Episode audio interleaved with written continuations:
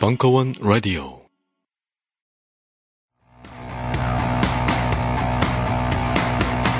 (2013년) 벙커원 부 페스티벌. 이것이 진짜 도서전이다. 제2회. 인문사회과 출판사들이 엄선한 책들의 향연, 그리고 대한민국 대표 석학들의 2박 3일 릴레이 특강. 강수돌, 김수행, 이정우, 김동춘, 오광남, 김희준, 정태현. 사회, 경제, 역사, 철학, 과학, 종교 각 분야의 대가들이 여러분을 만나러 옵니다. 청춘이 묻고 석학이 답하고 출판사가 북돋는 이것이 진짜 도서전이다. 제2회 2013년 10월 11일 금요일부터 13일 일요일까지. 자세한 내용은 벙커원 홈페이지를 참고하세요.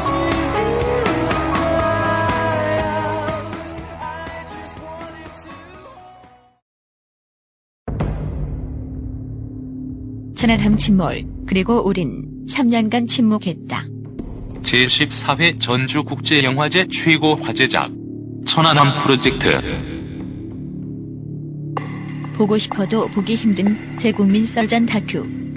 그래서 준비했습니다. 천안함 프로젝트 정기 상영회. 10월 한 달간 매주 월요일 저녁 8시 벙커원에서 진행됩니다. 자세한 내용은 벙커원 홈페이지에서 확인하세요.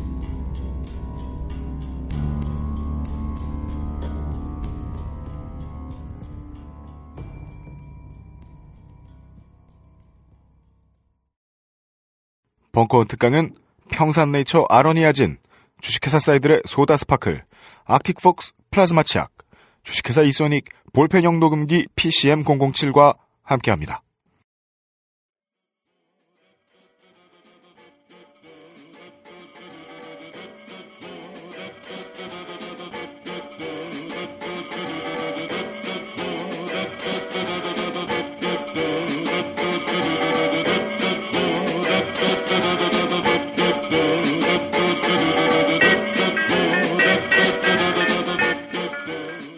강신주의 다상담 출간 기념 북 콘서트.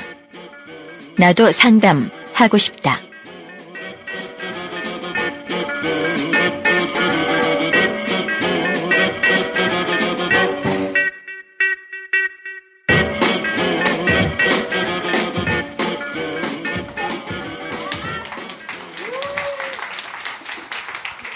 즐거운 소식을 가르쳐 드릴게요. 지금 가실 분들 가셨죠? 예. 10시쯤에 여기 올라오거든요. 김호준 보고 싶죠? 동물원에 갈 필요가 없어요. 동물원에 갈 필요가 없어요, 전혀. 신기하잖아요. 예. 실제 모습 아예 포토제닉해요. 그러니까 이렇게 이걸 잘 아셔야 돼요. 이렇게 여기 청수가 딱 오면 눈으로 자세히 보세요.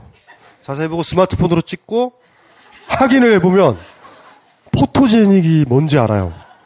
포토제닉이 포토라는 말과 제닉이 어떤 제니시스 창조 뭐 이런 뜻 아닌가요? 네? 사진빨. 죄송해요.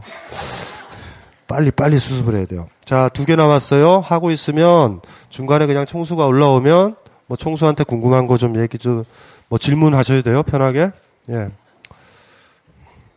김호준 못 봤죠? 직접 못 보신 분 많죠? 멋있어요. 잘생긴 사람이요. 예.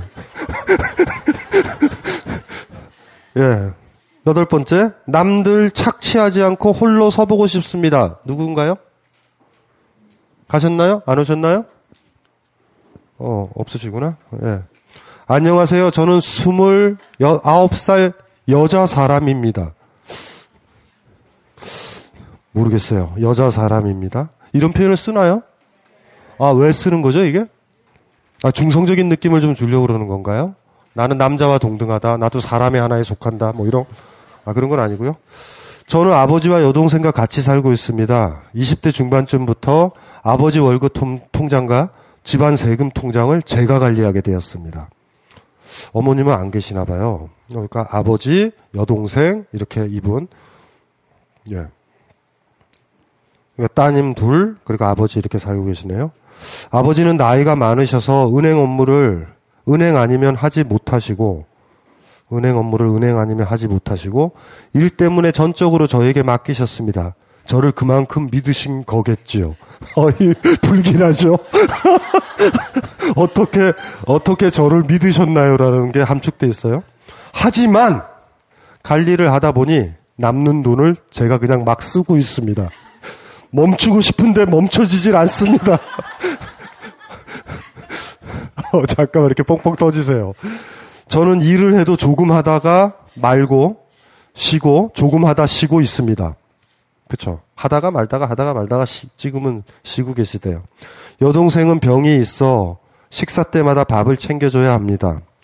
다른 상담의 난파선 이야기도 생각나고, 제가 난파선, 어떤 가족이 난파선일 때가 있을 때 거기서 빠져나오라고 그랬죠. 빠져나와가지고요. 난파선이랑은 별게 아니라 그 식으로 가면 가정이 파괴가 돼요. 그러니까 우리 저 상담 중에 그런 내용 못 들으셨어요? 자식이지만 자식을 가지고요. 자식의 월급 가지고 차 들어가게 만들고 연결시켜 보증 쓰게 만드는 부모들이 상당히 많아요. 아니, 거의 다라고 해도 과언이 아닐 수도 있어요. 좀 절차만 복잡하지 울고 먹긴 마찬가지일 수도 있어요. 이거랑 집에서 여성분이 겪는 유년 시절에 겪는 성추행, 이건 너무나 많은데 너무나 많이 공개가 안 되는 그런 것들 중에 하나인데, 그래서 제가 그런 난파선의 문제 같은 경우 있을 때 난파선의 비유를 들었죠. 나오라고 그랬어요. 집은 무조건 병든 아버지 이런 얘기 하지 말고 나오라고 그랬어요. 나와서 건강을 되찾은 다음에 육지에 가 있다가 난파선은 침몰해요. 언젠간 침몰할 때 그때 돼서 구하든지 말든지 할 수 있잖아요.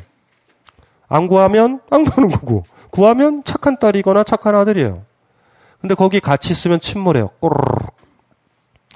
그래서 난파선 이야기를 이제 했는데, 그래서 이분이 이제 그 얘기 듣고 하는 거죠. 다른 상담에서 했던 난파선 이야기도 생각나고 돈이 떨어질 때까지 계속 쓰라고 하실 것 같은데 저는 그러기 싫습니다. 그 정도로 남는 돈이 많은 것도 아니고요. 혼자 나가서 살아보고 싶은데 지금 이대로 나간다면 다른 누구를 계속 착취하면서 살 것 같습니다. 전에 남자친구들 사귈 때 대부분 그랬었거든요. 오래가지 않았지만 이러고 살고 싶지 않고 홀로 서보고 싶습니다. 도저히 안 되는데 어디서 어떻게 시작하면 될까요? 짧아요. 내용은 이게 단데, 일단은 아버님이 돈을 맡기셨고 그 돈을 쓰고 계시고요. 이건 굉장히 좋은 조건이에요, 사실. 그쵸? 이 통장을 장악하는 건, 이거는 가정의 헤게모니를 장악하는 거예요, 이거는. 착취한다. 우리가 이제 착취한다라는 것이 가지고 있는 가장 큰 논리 중에 하나가, 지금 이분은 이제 1차적으로는 이 상담을 보면 좀 막연해요. 그러니까 문제가 뭔지 잘 이렇게 탁 안 들어온다라는 느낌이 드시죠? 얘기가. 문제가 좀 복잡하거든요, 지금. 이게 표면적인 상담이에요. 하나하나 보죠. 이게 짧을수록 이게 좀 힘들어요. 이런 게 좀 길면 좋은데, 이분처럼 쫙 얘기하고 요약하자면 갑자기 이분이 그리워진다. 이분은 딸랑이 이거고요. 앞에 분은요. 두 장이에요. 일단 한 장 빡 채우고 뒤에 요약이 있어요. 근데 이분은 전체 분량이 앞에 분의 한 6분의 1밖에 안 되는데 하나씩 보죠. 이런 경우에 처할 수 있으니까. 요게 좀 이제 문제인데요. 항상 이제 이런 경우가 있는데, 아버지 있고요, 기타 등등 이렇게 있고요. 혹은 이제 다른 경우죠. 전업주부가 될 수도 있어요. 전업주부가 됐었을 때 보면, 제가 노동을 일이라는 걸 구분할 때 우리가 이렇게 가치 평가를 어떻게 하냐면요. 돈이 들어온 일과 들어오지 않은 일이 있고요. 들어오지 않은 일은 쓰레기와 같은 거고 쓸데없는 일이라고 생각을 하잖아요. 근데 제가 이 일을 상담할 때 얘기했잖아요. 일은 그런 가치는 없어요. 그러니까 돈이 들어오는 게 가치롭다라고 생각을 하는 순간 우리는 자본에 포섭돼요. 그러니까 모든 일들을 거기에 맞추게 되죠. 돈을 벌기 위해서 맞추게 되고, 내가 좋아하는 일은 못하게 되는 거예요. 이 세상의 모든 일들, 내가 움직이는 모든 일들이 있죠. 그냥 뭔가 움직이는 것들은 다 가치가 있고요. 그런 거잖아요. 그래서 지금 이분의 이제 포커스도 사실은 바닥에는 뭐가 있냐면 나머지 일들에 대한 고민들이 없어서 그러는 거예요. 그러니까 1차적으로는 자본주의에 상당히 많이 젖어 있고 찌들어 있는 거죠. 남자친구를 만났을 때 있잖아요. 자기 돈을 안 벌어도 돼요. 남자친구랑 밥 먹은 다음에 고생했다고 안마라도 해주는 것도 일이에요. 그걸 까먹으시면 안 돼요. 이 세상의 모든 것들은 가치가 있어요. 자기가 움직이는 것들은. 제가 그래서 일 파트에서 그 백장 스님 얘기했잖아요. 일일부작 일일부식. 우린 언제 죽어야 되냐면 하루 일하지 않으면 먹지도 말라라는 건 죽으라는 얘기예요. 정확하게. 그때 죽어야 되거든요. 그러니까 일이라는 건 집 청소하는 것도 일이에요. 그것도 가치가 있는 거예요. 그러니까 뭐 예를 들면 남편이 야 네가 뭐 전업주부가 무슨 돈이 돼? 뭐 이렇게 얘기를 할 때 진짜 나쁜 남편을 두신 거예요. 사실은 정확하게. 일이라는 건 다 소중한 거거든요. 그 일을 하면 먹고 살 수 있는 거예요. 그러니까 이분 자체는 머릿속에서는 뭐가 들어있냐면 자본주의적 가치가 있어서요. 돈과 무관한 어떤 일들에 대한 것들은 프리즘에 안 들어오고 계세요. 그래서 지금 막연하다라는 거거든요. 그래서 착취를 안 하고 살아야 되겠다만 머릿속에 들어오는 건데 아까 제가 언뜻 여기 보이지 않아요? 여동생을 돌봤다. 그 일이에요. 그 일이라니까요. 무언가를 하고 있으신 거예요 지금. 그래서 이분 자체가 진짜 내가 삶에서 어떤 착취라고 생각을 하신다면 진짜 일을 안 하는 거예요. 어떤 일도. 진지하게. 이제 그런 것 같지는 않으세요. 그러니까 남자친구를 만났을 때도 컴플렉스가 계신 거예요. 자기를 스스로 비하하는 거죠. 내가 할 수 있는 것들, 예를 들면 뭐 안마를 해준다든가 고생했어? 따뜻한 얘기 해주는 것도 말하는 거 해보셨죠? 더럽게 힘들거든요. 말하는 거. 그런 것들도 사실은 일이에요. 이제 그런 것들을 하나씩 이제 안 하게 되고 돈과 관련된 것들만 일이라고 생각을 했었을 때 이런 문제가 들어오는데 이분은 어떻게 살고 있는지가 좀 막연해요, 사실은. 남자친구랑 어떻게 했는지도 잘 안 보이고 근데 착취했다라는 의식은 가지고 있는 거예요. 근데 이분의 머릿속에서는 분명히 그런 의식은 가질 수 있는 것 같아요. 식사를 하는데 남자친구는 계속 사주고요. 뭐 이런 거죠. 이런 게 보이면서 착취라는 의식을 가지고요. 뭔가 나도 대가를 무언가를 해야 된다라는 이런 의식을 가지고요. 그러면 당연히 관계는 안 좋아지죠. 예전에 우리 상담하는 분 기억나시죠?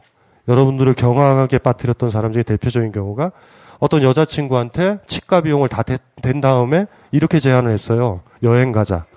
노골적으로 자잘하는 거예요. 그래서 좋겠어요. 제가 그랬어요. 그러니까 누군가한테 해주면 뭔가를 요구하면 안 돼요. 사랑하는 사람이면. 그러니까 누군가한테 무언가를 해주는 순간 요구를 하면 안 돼요. 무조건 관계는 깨져요. 그럼 상대방은 모멸감이 들죠. 그래 이 새끼야 하루 자줄게 퉁치자. 이렇게 되면 관계는 끝나는 거죠. 근데 이분 의식 속에 그게 있잖아요. 남자친구를 만날 때 나는 못 사준다. 나는 못 사준다라는 의식이 있는 거예요. 물론 이제 아버지 관리하는 돈이 있으니 그걸로 이제 조금씩은 사줬겠지만 아버지 돈도 착취라고 보는 거고. 그러니까 자기 스스로를 좀 돌아보셔야 될 것 같아요. 많이. 그렇게 착취를 그렇게 하시는 그 조건은 아니거든요. 제가 봤을 땐. 제가 거꾸로 얘기하면 이분이 착취당한다라는 쪽에 저는 재산에 한 반만 걸어요. 반만. 전체는 못 걸겠어요. 이게 데이터가 짧아서. 근데 자기 부정에 대한 의식은 있네요. 이분은 돈을 자기가 벌고 독립을 하고 돈을 쓰는 삶. 이런 종류의 삶이고요. 항상 돈을 못 벌게 되면 관계는 훼손되는. 그리고 자기 열등감에 빠지고 가치 기준이 돈으로 이렇게 잡혀 계실 가능성이 많아요. 자기가 직접 돈을 벌어야 된다 이런 거. 근데 그렇지가 않네요. 그러면 우리가 자본한테 져요. 항상 돈에 연연하는 사람이 돼요. 내가 좋아하는 만화 하나 연습장에 그리는 것도 돈 가치 없죠. 소설 읽는 게 무슨 돈 가치가 있어요. 그림 그리는 게 무슨 돈 가치가 있어. 하지만 그런 돈과 무관한 것들을 했기 때문에 우리가 행복할 수 있는 거 아니에요? 어렸을 때 저희 어머님이 제일 많이 썼던 거 그게 무슨 뭐 쌀이 되냐 돈이 되냐 이런 얘기 지겨워 죽겠어요. 그냥. 요새 와서는 저희 어머님이 아셨죠. 철학을 이렇게 공부해도 돈이 되는구나. 그래서 옛날엔 구박이 많았어요. 진짜 구박 많았어요. 예, 지금은 다 날조로 하셔가지고 저를 금지옥엽 키웠다고. 그래서 그냥 그렇게 가고 있는데 이분 자체의 의식 속에는 그게 있어요. 사실 착취라고 보기가 힘들죠. 요소가. 잘 보세요. 아버지가 있죠. 은행 업무 보는 것도 일이에요. 은행 업무 보는 거 일이고요. 여동생도 돌봐. 월급도 안 받고. 사실 정상적인 경우라고 보면 이분은 월급을 받아야죠. 간병인이 얼마인지 아세요? 진짜 돈으로 따져볼까요? 착취 당하는데 본인은 일단은 물질적으로 돈을 안 벌어. 그러니까 무조건 착취하고 있는 거야, 자기가. 그러니까 이런 의식에서 좀 벗어나셔야 되겠다라는 생각이 들고요. 돈이 되는 일과 돈이 안 되는 일이 있는데 있잖아요. 둘 다 일이다라는 거. 특히 돈이 안 되는 일을 내가 하고 있다면 그건 내가 진짜 좋아서 하는 일이에요. 그러니까 내가 좋아서 하는 일이라는 걸 확인할 수 있는 방법은 돈이 안 되는 거야, 그거는. 돈이 오히려 더 들어가는 것도 있어요, 때로는. 반자본주의적 행태를 하는 것들이 있죠. 뭐 뻘났다고 그렇게 한 달에 한 번씩 예당 가서 공연을 봐요. 돈이 푹푹 나가는데. 하지만 여러분들은 스스로 아는 거예요. 자본이 강제하는 것보다 내가 원하는 걸 할 때가 있어요. 그게 더 가치 있는 거 아닌가요? 돈이 안 들어온 일이 있는데 내가 하는 게 있다면 여러분이 좋아서 하는 거예요. 그럴 가능성이 많죠.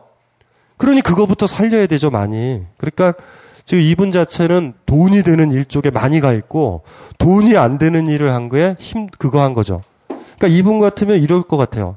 네가 네 여동생을 돌보면 200만 원을 주겠다 하면 즐겁게 하실 것 같아.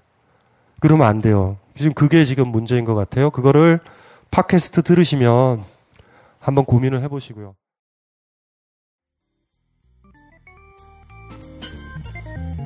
오늘 받자마자 한 번 희석해서 애인 주고 한 번 희석해서 제가 마셨는데 반 정도 마셨더니 속에서 불길이 올라오더라고요. 저는 눈 치유 목적으로 구입했습니다. 보름간 시음한 결과 눈이 상당히 좋아진 듯합니다. 몸 안에 정화작용이 일어난다는 느낌, 그리고 자율신경계가 강화된다는 느낌을 받습니다. 숙취가 없어졌습니다. 그리고 아침마다 화장실 사용 시간이 훨씬 짧아졌습니다. 한 방에 쏙 이라는 느낌? 이상은 평산네이처 아로니아진에 대한 딴지일보 회원분들의 후기였습니다. 평산네이처 아로니아진 40% 특별 할인, 오직 딴지 마켓에서만 독점으로 진행됩니다. 딴지 마켓에서 가장 많이 팔린 초대박 히트 상품, 최강의 가성비 나노 금칠소리 초강력 효능의 플라즈마 치약과 함께 돌아왔습니다. 그냥 치약이 아닙니다. 시린이와 잇몸 질환에 탁월한 효능이 있는 나노 플라즈마 치약을 이번에도 역시 오직 딴지 마켓에서만 은하계 최저가로 판매합니다. 그냥 은하계 최저가가 아닙니다. 판매가 대비 무려 75% 할인된 초특급 가격대로 상품, 거기다 무료 배송까지. 으아. 마치 야동과도 같은 충격적 가격 노출을 딴지 마켓에서 지금 바로 확인하세요.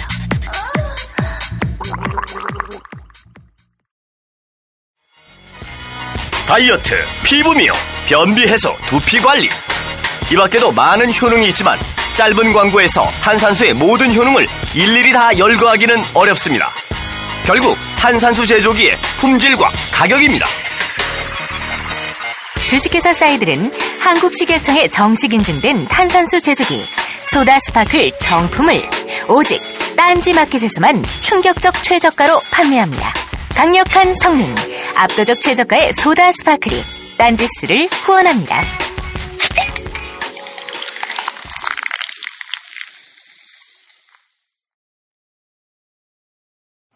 딴지마켓의 은하계 최저가 시리즈 제5탄, 주식회사 이소닉의 PCM007 4기가 내장 볼펜형 녹음기 정품이 마침내 딴지마켓에 입점했습니다. SBS 신사의 품격, 청담동 앨리스의 주인공들이 인생을 기록하던 바로 그 아이템, 딴지일보 죽지 않는 돌고래 기자가 즐겨 사용했던 바로 그 잠입 취재 장비, 최첨단 리니어 PCM 원음 무손실 녹음 방식을 적용한 최상의 선명 음질, 소리가 들릴 때만 녹음할 수 있는 초정밀 감지 기능과 4GB USB 메모리 기능, MP3 재생 기능까지, 이 모든 기능이 탑재된 볼펜형 녹음기를 압도적 최저가의 딴지마켓에서 만나보실 수 있습니다.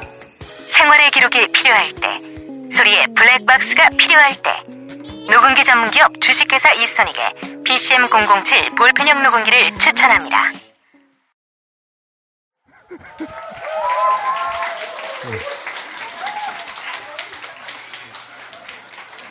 아직 마이크 쓰지 말고 바로 여러분들이 보고 싶었던 김호준 씨고요. 제가 마이크를 드릴 테니까 궁금한 것들 있죠? 예, 궁금한 것들 있으면은 아니, 왜냐면 마이크를 먼저 주면요. 저한테 말할 기회를 안 줘요, 이 사람이. 자, 박수로 우리 이거 청소를 맞이해 주세요.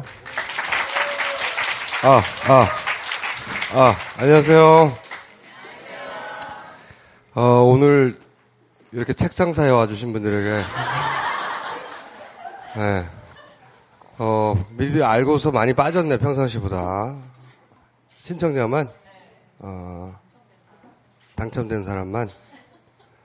누가 그럼 바보 같은 기획을 세웠어요? 아니, 평상시처럼 그냥 오면 되는데, 신청을 받아서 당첨받은 사람만 자른 거예요? 아니, 책장사를 왜 이렇게 해? 가능한 많은 사람이 와야지. 응? 그러면 오늘 온 사람한테는 책을 그냥 줘요? 바보 아니야! 어차피 책 광고 아니야, 이거, 지금. 근데 사람을 왜 줄여, 스스로? 출판사 어디에요, 이거? 예? 여기. 출판사에서 오시면 손 들어보십시오. 주의해주세요! 희한하게. 원래 평상시보다 더 불러야 되는 거잖아요. 책이 나왔으니까. 근데 이게 사야지 오죠? 그것도 아니에요. 그러니까. 뭔가 문제가 있다. 사야지 오는 것도 아니고. 그러면 오는 사람들 특혜도 없고. 그럼 오겠다는 사람 그냥 짜는 거예요, 다? 왔는데도 못 들어오게 했어요. 바보냐! 이럴 수가 있나. 그렇다고 책이 잘 팔리는 책도 아니에요, 이게. 어? 너무 많이 팔릴까봐 자른 건가?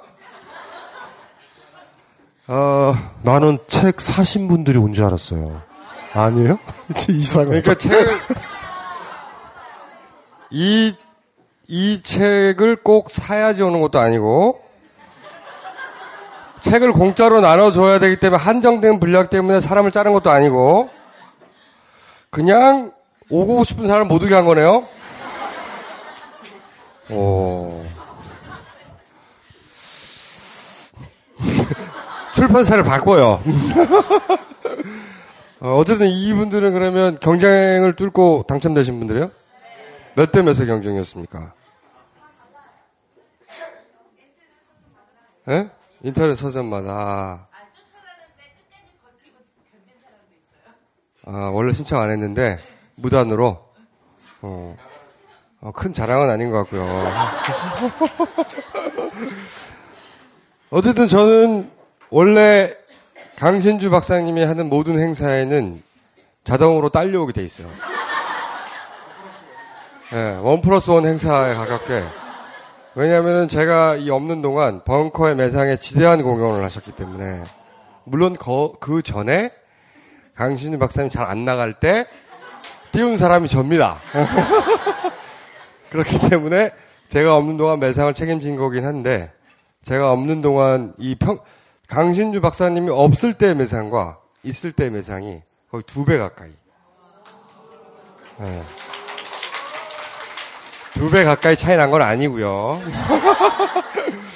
그래서 앞으로 이 강신주 박사님의 행사, 특히 이 강신주 박사님의 수입과 직결된 행사에는 제가 항상 1+1으로. 그래서 오늘도 제가 오는 게 아니었는데 1+1 행사라는 얘기를 듣고 책을 한 권이라도 더 팔러 온 거예요. 근데 책 직접 판매에 지대한 방해를 한. 응? 지대한 방해를 한 출판사의 얼토당토하는 마케팅 계획을 오늘 알게 되었네요. 이럴 수는 없네요. 평상시라면 여기 다 앉아야 되거든요. 이 저자 본인은 아마 책을 사서 온 분만 잘라서 이렇게 적게 왔나 보더라고. 혼자 착각을 하고 있었어요. 저자도 참 모르고 있었던 거지. 마케팅 팀장님 오셨습니까? 아니, 손들지 말고. 하여튼 다음번에 하실 때는 자르지 말아주세요. 안 자르면 꽉꽉 차거든요, 여기가. 네? 뭐라고 그러시는지 좀 전달해주세요. 네? 근데 왜 자르셨어요, 여기를? 좌석이 모자랄 것 같아서. 그런 걱정은 우리가 할게요.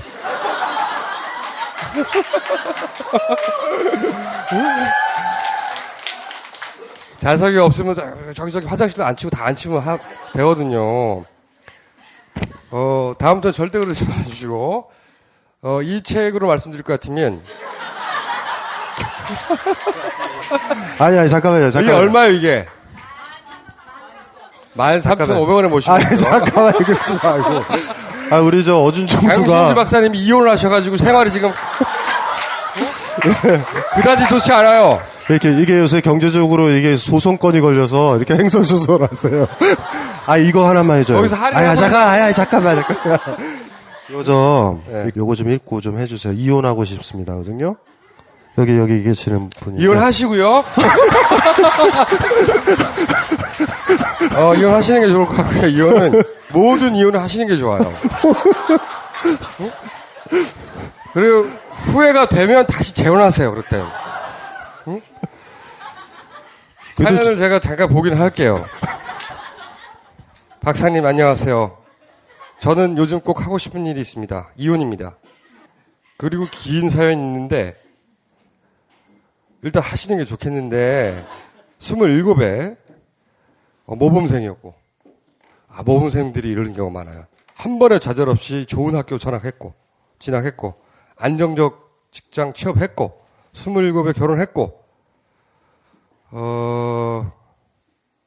그런데 남편이 너무 가부장적이고, 가치관이 너무 다르고, 가로 열고 구체적인 이야기는 생략할게요.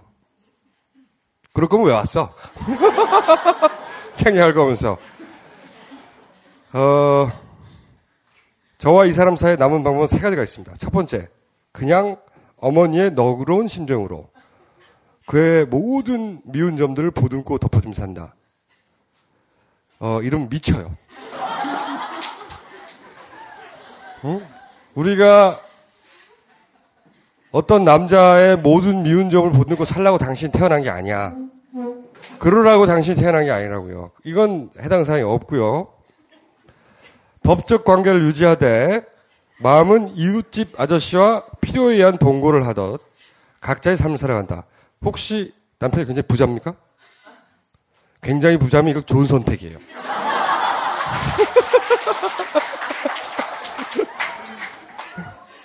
굉장히 부자일 경우는 이것도 방법입니다. 단물만 빨아먹는 거죠. 근데 엄청난 부자는 아닐 것이고, 그죠? 3번째는 헤어진다입니다. 이게 정답이고요, 일단. 심정적으로 가장 원하는 건 3번째 선택이나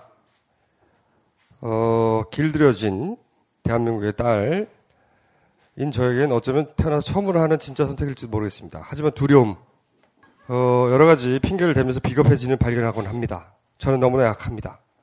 2가지 질문을 드리겠습니다. 저같이 약한 사람도 경계를 넘고 강해질 수 있나요?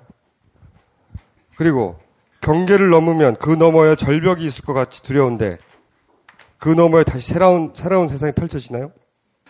일단 이혼하시고. 제가 아는 케이스 중에 이런 게 있어요. 어떤 케이스가 있냐면 굉장히 좋은 대학을 나왔고 부모가 항상 칭찬하는 굉장히 모범적이고 하여튼 모두가 생각하기에 불만이 있을 게 없다. 좋은 부모, 그리고 좋은 학교, 좋은 성적, 좋은 직장, 그리고 부모님이 이 정도면 괜찮다고 한 사람과 결혼했어요. 남자 얘기예요, 그거는. 본인은 여자지만. 그 남자가 근데 비슷한 나이에 결혼했네. 20대 후반에. 저도 직접 아는 게 아니라 정신과 의사, 제가 굉장히 친한 정신과 의사가 있는데 제가 가끔 그분을 상담해드립니다. 근데 그 정신과 의사하고 이런저런 얘기하다가 요즘 이런 환자들이 늘고 있어. 라고 하며 말해준 얘기예요. 모든 게 다 흔히 말하는 엄친아처럼 조건 다 갖춰줬어요. 근데 이 사람이 30이 넘어서 27에 결혼하고 3년 있죠. 30이 좀 넘더니 집 밖을 안 나가기 시작한 거예요. 갑자기 회사도 안 가고 집 밖에 안 나가고 모든 대인관계를 끊고 아무하고도 얘기를 안 하고. 그래서 그 엄마가 우리 애가 왜 이렇게 됐냐고 한탄을 하며 온 거예요. 엄마가 아들을 데리고 온 게 아니고 엄마가 정신과 의사한테 온 거예요. 우리 애가 이렇다고. 그래서 그 상담을 쭉 들어본 결과 그 결론은 이거예요. 그 남자가 30대 남자가 사람들이 보기엔 모든 걸 다 갖춘 것 같은 30대 남자가 갑자기 어느 순간 깨달았대요. 뭘 깨달았냐면 자기가 왜 이 자리에서 이 직업을 가지고 이 직장을 다니고 있고 이 결혼을 한지를 모르겠다는 걸 깨달았대요. 한 번도 자기 선택을 해본 적이 없는 거예요. 괜찮을 것 같은 직장. 그러니까 부모를 기쁘게 하기 위해서 공부도 열심히 했고 선생님도 칭찬하고 좋은 대학 갔고 좋은 대학이라고 한 대를 갔고 그 대학을 나오면 이 정도 직장을 가야 돼서 이 정도 직장을 갔고 그리고 이 정도 직장을 나오고 이 정도 집안이면 이 정도 결혼을 해야 된다고 해서 이 정도 결혼을 했고 3년 동안 회사 잘 다녔대요. 어느 순간 탁 순간적으로 깨달았대요. 내가 왜 이 대학을 나와 이 직업을 선택하고 이 결혼을 해서 지금 매일 생활하고 있는지를 모르겠다. 그 순간적으로 깨달은 거예요. 근데 이 사람은 한 번도 선택을 해본 적이 없기 때문에 자기 선택을. 왜 이 자리에 왔는지 모르겠다는 건 깨달았지만 어떻게 해결해야 될지 모르겠는 거예요. 모든 인생을 다시 살 수도 없잖아. 갑자기 어린이로 돌아가가지고. 그래서 어떻게 해야 될지 몰라서 자기를 가둬버린 거래요. 그냥 다시 대학을 들어갈 수도 없고 부모를 거역할 수도 없고 이혼할 수도 없고 그 와이프에 대한 애정도 없고 자기 직장에 대한 애정도 없고 그냥 그렇게 해야 되는 줄 알고 살다가 갑자기 깨달은 거예요. 한 번도 자기로 살아본 적이 없는 거지. 그 사람은 없는 거예요, 그냥. 그걸 순간적으로 깨달았는데 해결 방법을 모르니까 다 닫아버렸대요, 그냥. 그 다음에 어떻게 했는지 난 몰라요. 근데 너무 잔인해? 나도 바빠! 그거 그 이상 해결해야지. 근데 그 양반 얘기가 최근 몇 년 사이에 그 전에는 없던 환자래요. 이런 게. 이런 식의 환자가 없었대요. 최근 몇 년 사이에 소위 말하는 뭐 엄친아니 뭐니 뭐 이렇게 부모가 이렇게 쭉쭉 가이드해서 여기까지 데려다 놓은 애들이 있잖아요. 부모 입장에서는 자기가 막 가이드해서 하나의 실수도 저지르지 않고 여기까지 와서 다 키운 거예요. 그래서 집까지 사주고 딱 이제 알아서 살아라 그랬는데 알아서 살아라고 한 순간부터 이 사람 주저앉은 겁니다. 한 번도 30년 넘게 자기 선택으로 살아본 적이 없는데 자 이제 네가 어른이 됐으니까 부모 입장에서 굉장히 잘 켰다고 생각하겠죠. 근데 사실은 부모는 이 사람이 실패를 하고 자기 선택을 하고 자기가 어떤 걸 좋아하고 어떤 사람인지 깨달을 기회를 박탈한 거예요. 도와준 게 아니라. 한 번도 자기가 누군지 깨달을 기회를 주지 않은 채 30년을 이 사람을 사육한 거죠. 그런 다음에 아무런 면역력이 없는 애를 또 애죠. 애를 세상에 팍 내버려 둔 거야. 이 사람 주저앉아 버린 거죠. 그 다음 뭐 어떻게 했는지 몰라요. 그 정도까지 아닌지는 모르겠으나 본질적으로는 다른 게 없어요. 본인이 이 정도 된 나이에면 이 정도 사람하고 이렇게 하면 결혼해야 되는 줄 알고 결혼했죠. 네? 네, 그럼 뭐 그죠? 너무 진짜 너무 어렵고 그랬던 것 같아요. 그래서 신중하지 못하게 그냥 자연스럽게 그렇게 해야 되는 건 줄 알고 이렇게 그 어느 순간 했던... 결혼이 된다고 하는 순간부터는 그냥 쭉쭉쭉 흘러갔죠. 응? 내가 이 사람하고 꼭 결혼해야 되는지도 아닌지도 모른 채 부모님들이 다 진행했을 거고 주변에서 뭐 부모님이 그렇게 좋아하신 결혼은 아니었는데요. 그래요? 예. 그럼 살아! 네, 근데 본인이 선택한 거예요, 모든 걸 다? 아니, 근데 그게 또 지금 생각해보면 아니 말 똑바로 하라고!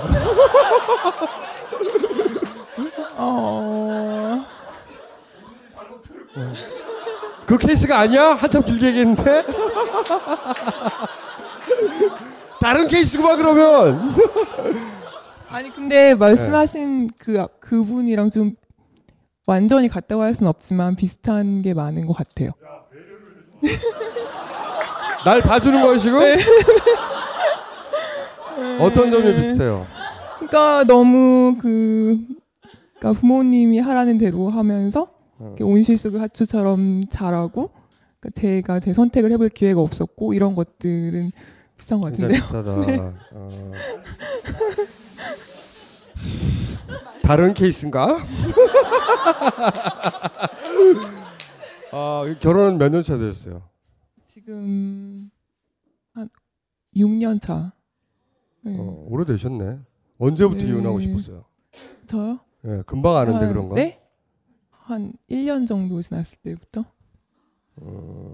그래 금방 알아요 원래. 처음엔 정신 없다가.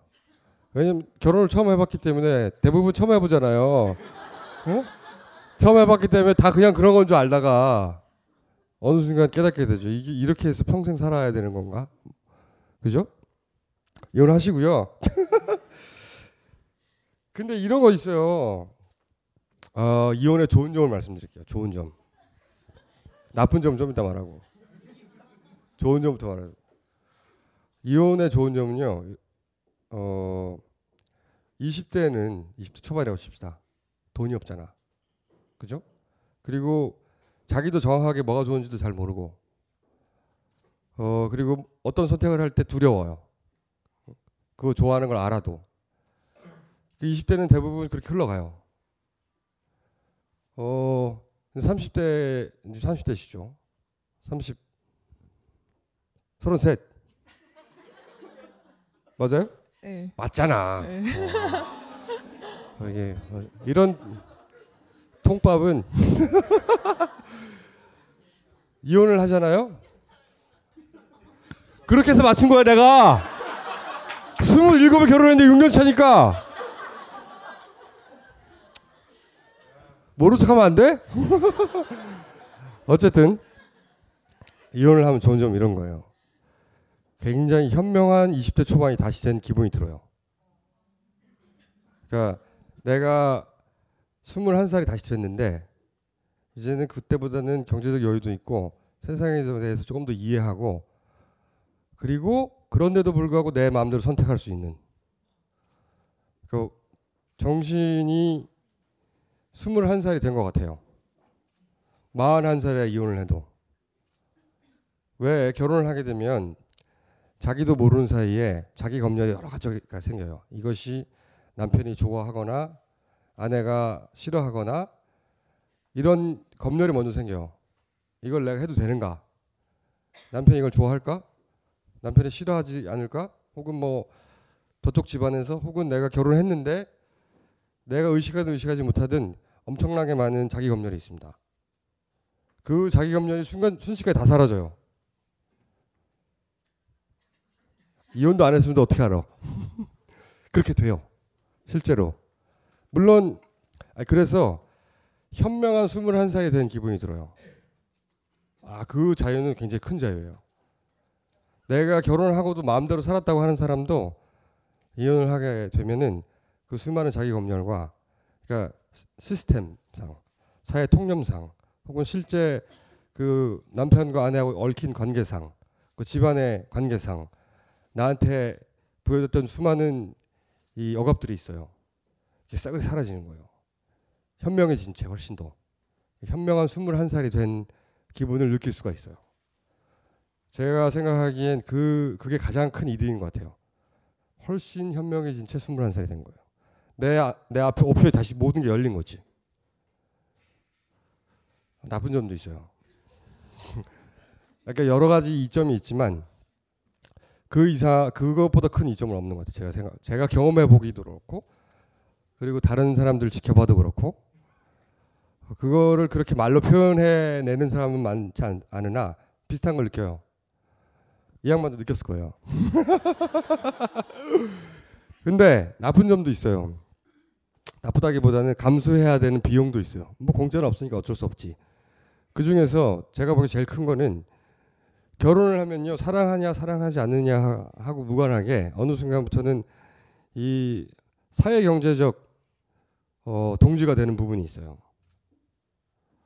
형제도 내가 망한다고 망하진 않아요. 그렇잖아요? 사회 경제적으로 내가 망한다고 형제가 망하나요? 그렇지 않잖아. 근데 이 사회적 결속체는 남편이 망하거나 아내가 망하면 같이 망해. 비교적 가치망이에요.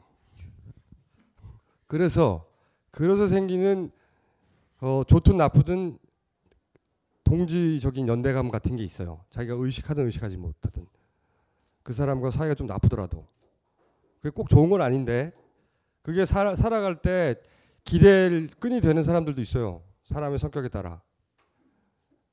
그러니까 이 사람이 항상 나를 서포트해주거나 나의 편은 아니나 어쨌든 간에 세상에 태어나서 그렇게 사회 경제적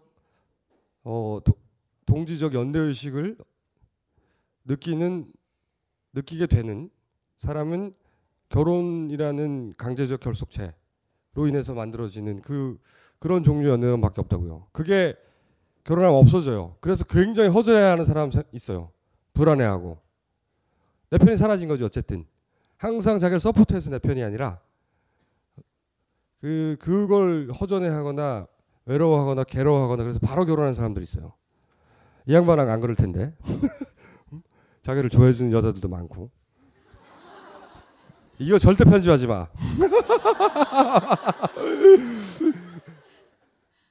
그 비용도 커요.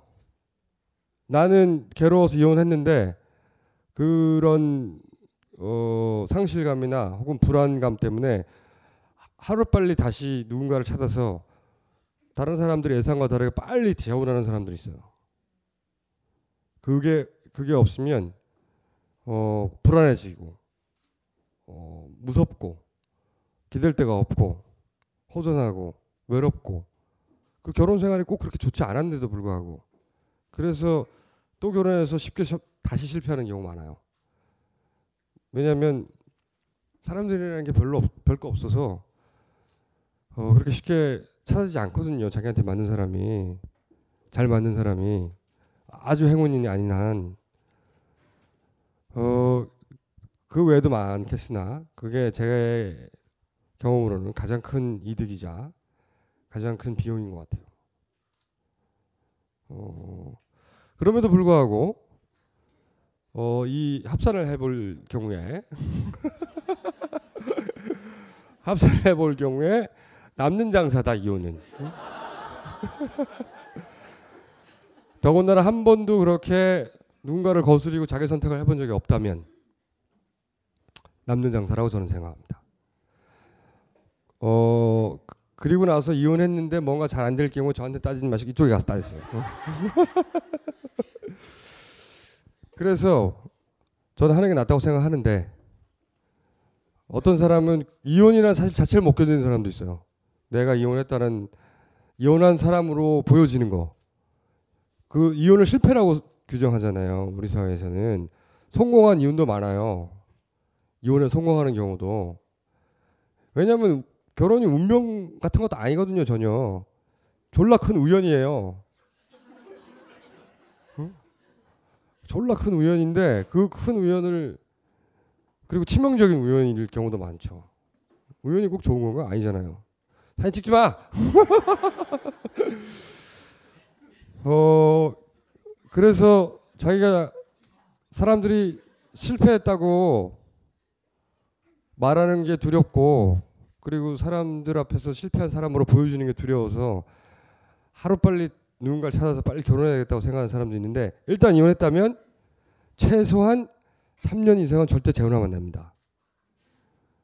그렇게 그 상황에 익숙해지고 내가 이혼한 것을 받아들이고 마음이 평온해지고 그런 상태를 이해하고 그럴 때 그 기간을 충분히 거친 다음에 다시 재혼을 하든 마음대로 하세요. 이혼을 할 거면.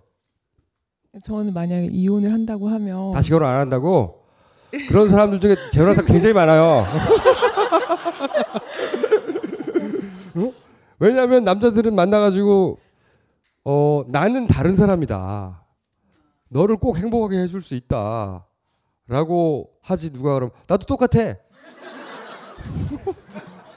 나도 1년 있으면 똑같아질 거야. 날 안 맞는 게 좋을걸? 이런 남자가 어딨어요. 그래서 이번 경우는 다른가 보다 하고 결혼하는 경우 많죠. 그러니까 나는 절대 결혼하지 않을 것이다. 이런 얘기는 지금 할 필요 없어요. 그건 모르는 일이니까 그런 결심 같은 거는 아무 소용 없어요. 실제 어떤 상황에 닥치면 지금 생각할 것은 내가 그런 걸 견딜 수 있을까? 사람들이 요즘은 사실 이혼에 대해서 뭐라고 하지도 않아요, 별로. 그럼에도 불구하고 그런 걸 내가 버틸 수 있을까? 버틸 수 있어요, 당연히. 당연히 있는데 그 생각을 하고 하는 게 좋죠. 그리고 뭐야, 세상의 끝 경계 이런 거 없어요. 지구는 둥입니다.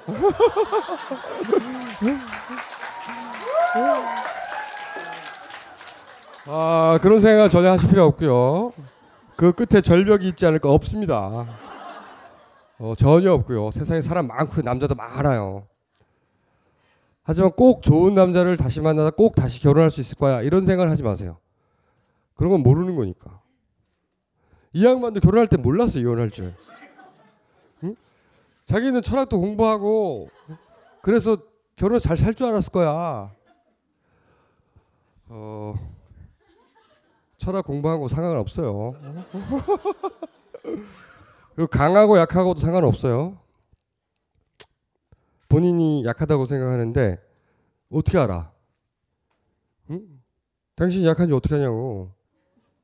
모르잖아. 응? 자기가 약하다고 스스로 생각해요. UFC 나가는 것도 아닌데. 응? 응? 그런 건 모르는 겁니다. 그러니까 결론도 내지 말고 나는 약한 사람이고 세상의 끝에 절벽이 있지 않을까. 그리고 난 절대 다시 이혼하면 결혼하지 말아야지. 이거 핑계예요. 이혼을 위한 핑계. 이혼을 하고 싶다는 마음에 대한 핑계예요. 다시 나는 이혼을 하는 이유는 결혼 자체가 싫고 다시는 결혼 안 할 것이고 그럴 사람이기 때문에, 왜냐하면 내가 나쁜 년이 안 되기 위해서. 응? 나는 이혼하고 나서 좋은 사람 만나면 다시 금방 재혼해야지 이렇게 생각하고 이혼을 하면 나쁜 년 같잖아요. 자기한테 핑계가 필요하잖아. 다시는 결혼하지 않을 것이다. 응? 나는 결혼에 맞지도 않고 나는 남자가 싫고 나는 결혼 생활이 싫고 결혼 싫고 다시는 결혼하지 않아야지 이렇게 생각할 필요 없다고. 좋은 남자 나타나면 결혼한다니까. 결혼하고 싶다니까. 그리고 그 남자도 막 꼬실 거라니까. 넘어갈 수 있어요. 응? 그러니까 그런 결심은 필요 없고 그냥 이혼해서 쉽지 않을 수도 있다. 근데 모든 사람한테 똑같은 거예요, 그건. 내 발음이 좀 배고파서 지금 새겨서 듣고. 하지만 그렇게 대단한 거 아닙니다. 졸라게 많은 사람들이 이혼해요. 요새 엄청나게 많은 사람이 이혼하고 전 세계 엄청난 인구가 이혼하고 있어요 지금. 응? 몇 천만 명이 이혼한다고. 당신이 특별한 게 아니라고. 몇 천만 명이 하고 안 죽잖아. 응? 대단한 일이 아니에요. 본인한테는 다 대단한 일이지. 엄청나게 많은 인구들이 이혼한다니까. 우리나라에서도 몇백만 명이 이혼했어. 최근 몇 년 사이에. 당신이 그 몇백만 분 중에 몇백만 분의 1로 가장 약한 사람이라고 스스로 생각한다면 근거가 뭐야? 응? 그런 근거가 없고요. 이혼해도 되는데 응? 이혼이 쉽지 않을 수 있다. 그 생각만 하고 적당한 타임 봐서 위자료 많이 받고 이혼하세요. 응? 근데 위자료를 줄 만한 남편인가요? 자기가 경제적으로 먹고 살 수 있어요? 혼자? 저요? 네. 먹고는 살 수 있어요. 됐어 그럼. 그리고 또 이혼할 때가 되면 모든 사람에게 똑같이 적용되는 건 아닌데 제 경험상 이혼할 때가 되면 주변 이렇게 많은 케이스가 이제 남이잖아요. 그러면 재산을 나눠야 되잖아. 그 재산을 나눌 때 엄청난 분쟁이 있어요. 대부분의 경우에. 이제 정리 다 떨어졌기 때문에 하나라도 더 많이 받아서 가져오려고 해요. 그러진 마요. 그 과정에서 자기도 상처를 많이 입어요. 저 상대방도 자기한테 상처를 많이 주고요. 본인도 그 사람한테 상처를 많이 줄 거예요. 그 재산이 100억 됩니까 혹시? 그건 아니죠. 나눠서 50억 정도 되고 그런 건 아니죠. 그럼 싸우세요. 그게 아니고 그냥 평범하죠. 대단한 재산은 아니죠. 그죠? 뭐 그렇게 크게 욕심내지 말고 쉽게 반으로 잘리면서 그냥 반만 하세요. 반띵하자. 응? 상대방에게 책임이 더 많기 때문에 내가 70% 가져야 한다거나 그런 생각을 하지 마시고 그냥 쉽게 반띵하시고 다 주는 것도 방법이긴 해요. 모르겠어요. 저는 그게 가장 좋은 방법이라고 생각하는데 그걸 또 견디려면 스스로 그만한 사람이 돼야 되거든요. 그러니까 그거는 아무나 할 수 있는 방법은 아닌데 다 주는 게 제일 좋은 방법이라고 생각해요. 모든 미련이고 나발이고 다 주고 끝나는 거예요. 내가 결혼했던 사실과 함께 다 던져서 끝내버리는 거죠. 나누는 게 아니고. 그런 방법도 있어요.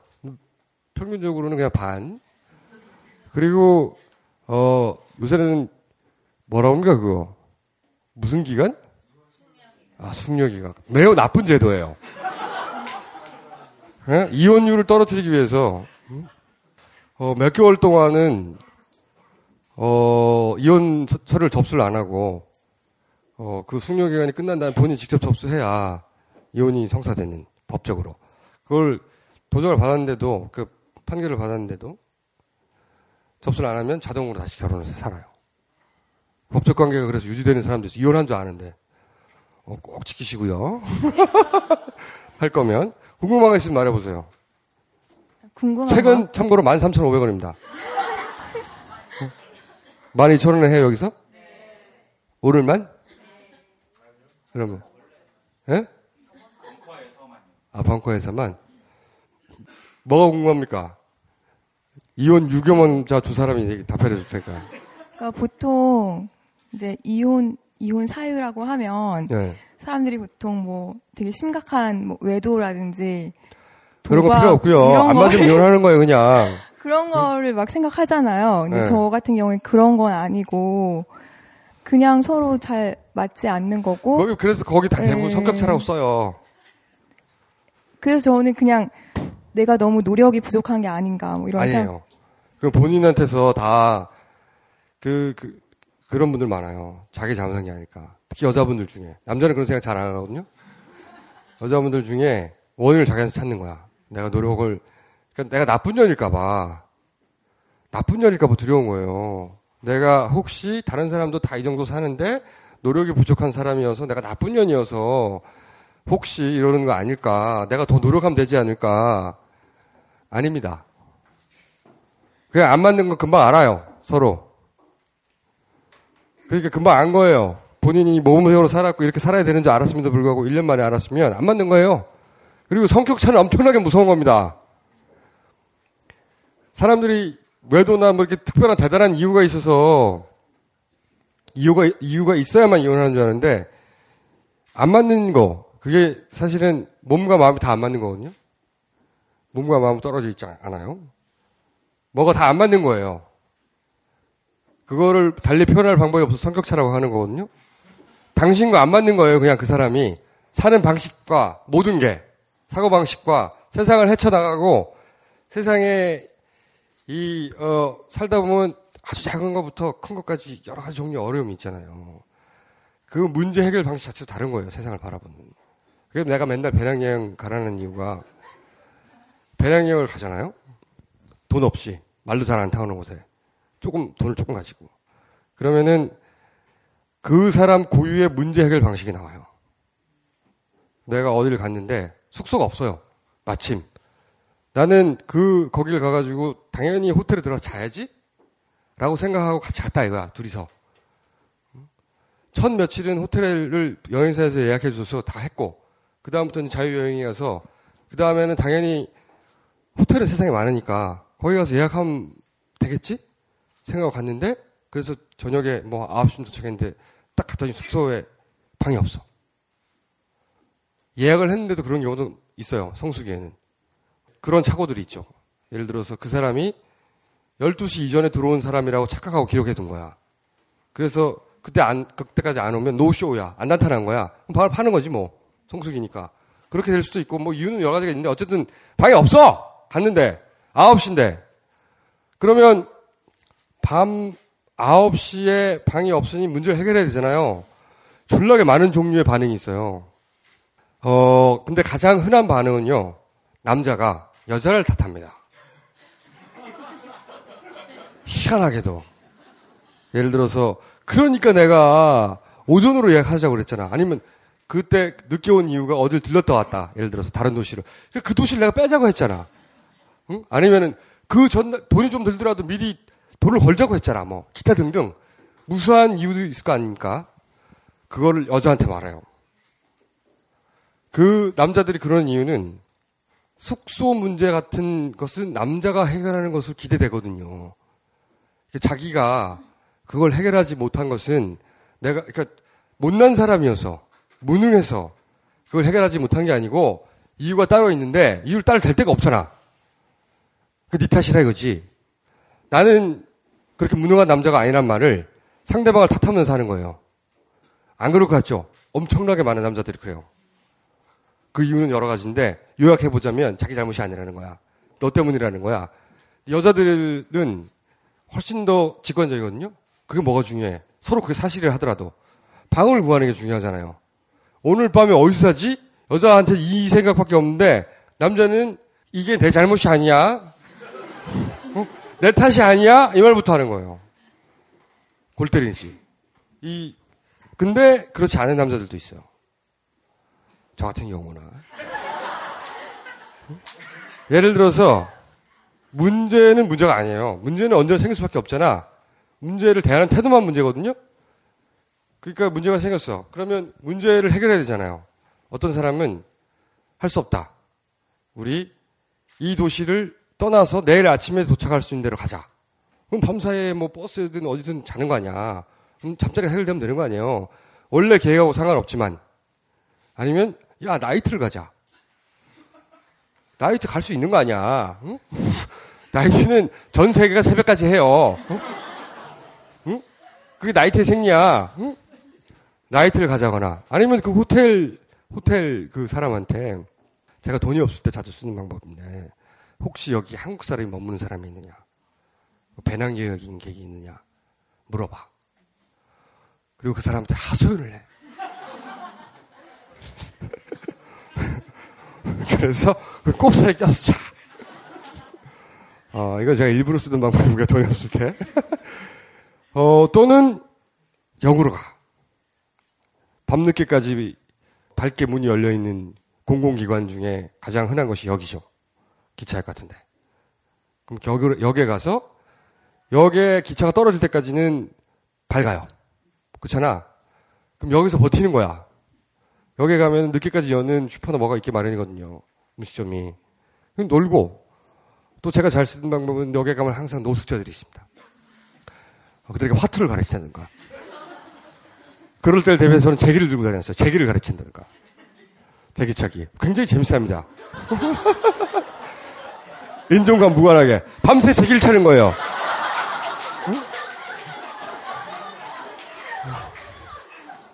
그리고 미나토부터 고스톱까지 다 가르쳐 줬어요. 그 시간에는요. 응? 단순하기 때문에. 방법은 무한히 많아요.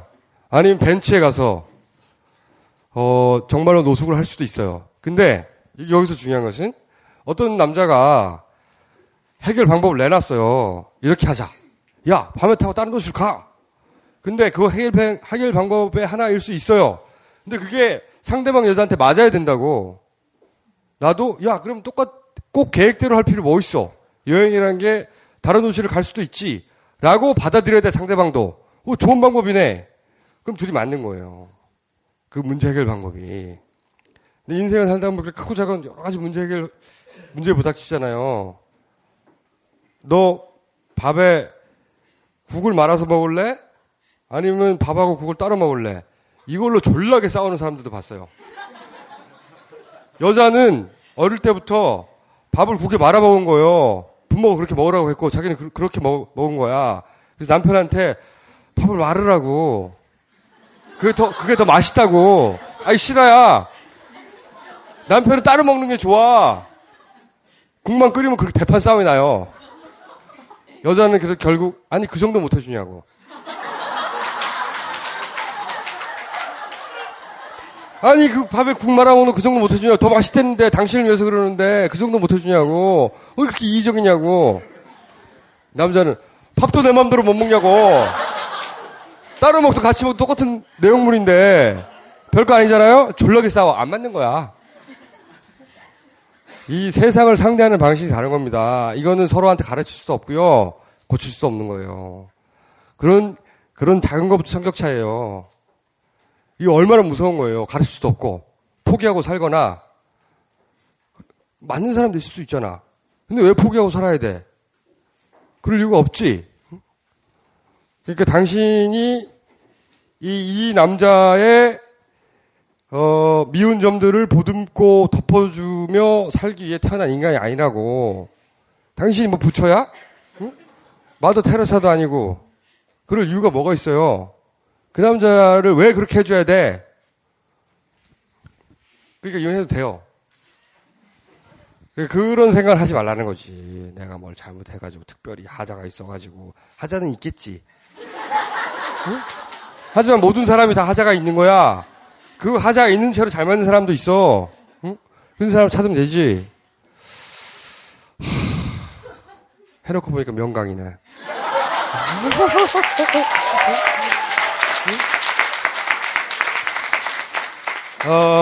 책은 12,000원에 모시고 있고요. 나가실 때 저기서 팔고 있지? 팔고 있기 때문에 책이 없는 사람 손들어 보세요. 책이 없는 사람들은 책을 꼭 사도록 하고요. 이분들 커피 다 마셨어? 커피 아직도 팔아? 안 팔아? 그럼 돈만 내고 가요. 응? 이름 달아놓고 돈 내고 이름 써놓고 가. 다음에 와서 커피 그냥 줄 테니까. 응? 우리도 장사를 해야 될 거 아니야. 응? 자, 굉장히 유용하고 유익하며 서로 윈윈하는 내용의 짧은 대화였고요. 길었어? 네. 그럼 이제 저는 가겠습니다. 웬만하면 뭔가 답이 안 된 게 있으면요, 이 양반한테 물어보면 돼요.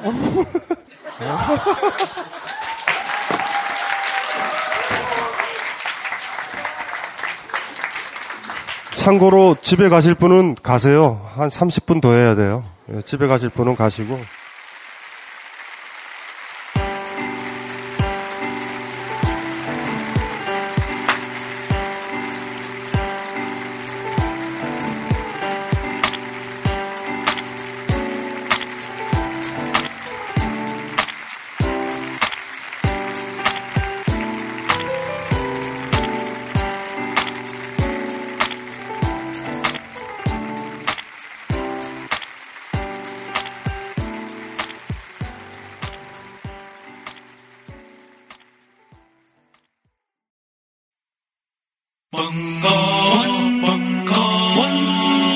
벙커원 라디오